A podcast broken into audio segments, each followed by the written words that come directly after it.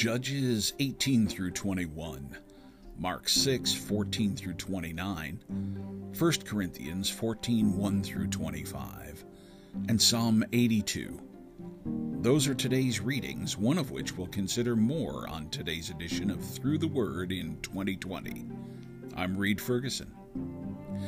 Today in Judges, we close out one of the darkest and most bizarre chapters in the history of Israel.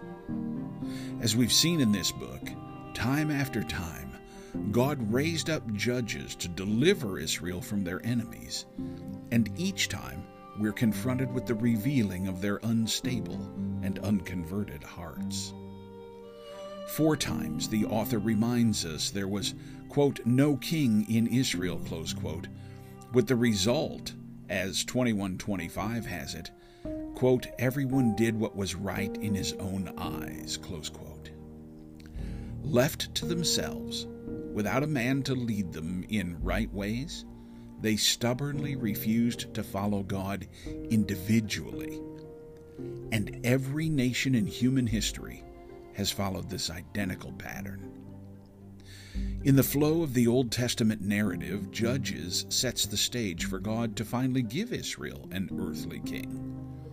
But we must be careful how we understand that.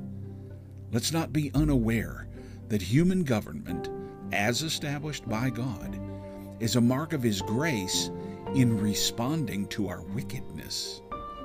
It is always second best. As God will tell Samuel later when he does give them their first king, quote, They have not rejected you, but they have rejected me from being king over them. Close quote. The truth is, we come more and more under the bonds of human government the more we fail to serve God individually. So Solomon can write in Proverbs centuries later, quote, When a land transgresses, it has many rulers, close quote. So when the text notes those four times they had no king over them, no king is right, not even God.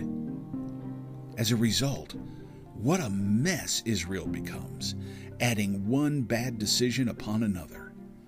Moral confusion reigns, sticking rigidly to oaths they never should have sworn, and then compounding their foolishness by convoluted reasoning and machinations that are as absurd as the events that precipitated them. Sounds rather contemporary to me. When men do not serve God, and instead serve their notions of God and what is right and wrong from their misguided and invented constructs. Havoc ensues. Society crumbles, and governments multiply laws and all kinds of strictures to try and rein in sinfulness and give society some measure of order, as convoluted as it is, but all doomed ultimately to fail. Governments can address some actions, but not hearts in rebellion against God. No one sought the Lord then, and the less people seek the Lord now as their Lord, the more our own society will cave to everyone doing what is right in their own eyes.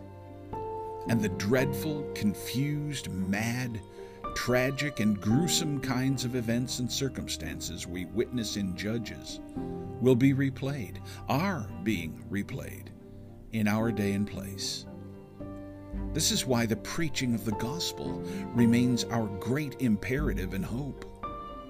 Why not just the prayers of the saints, but the lives of the saints lived under the lordship of Christ, rather than doing what simply seems or feels right in our own eyes is so vastly important. Why the church must lead the way.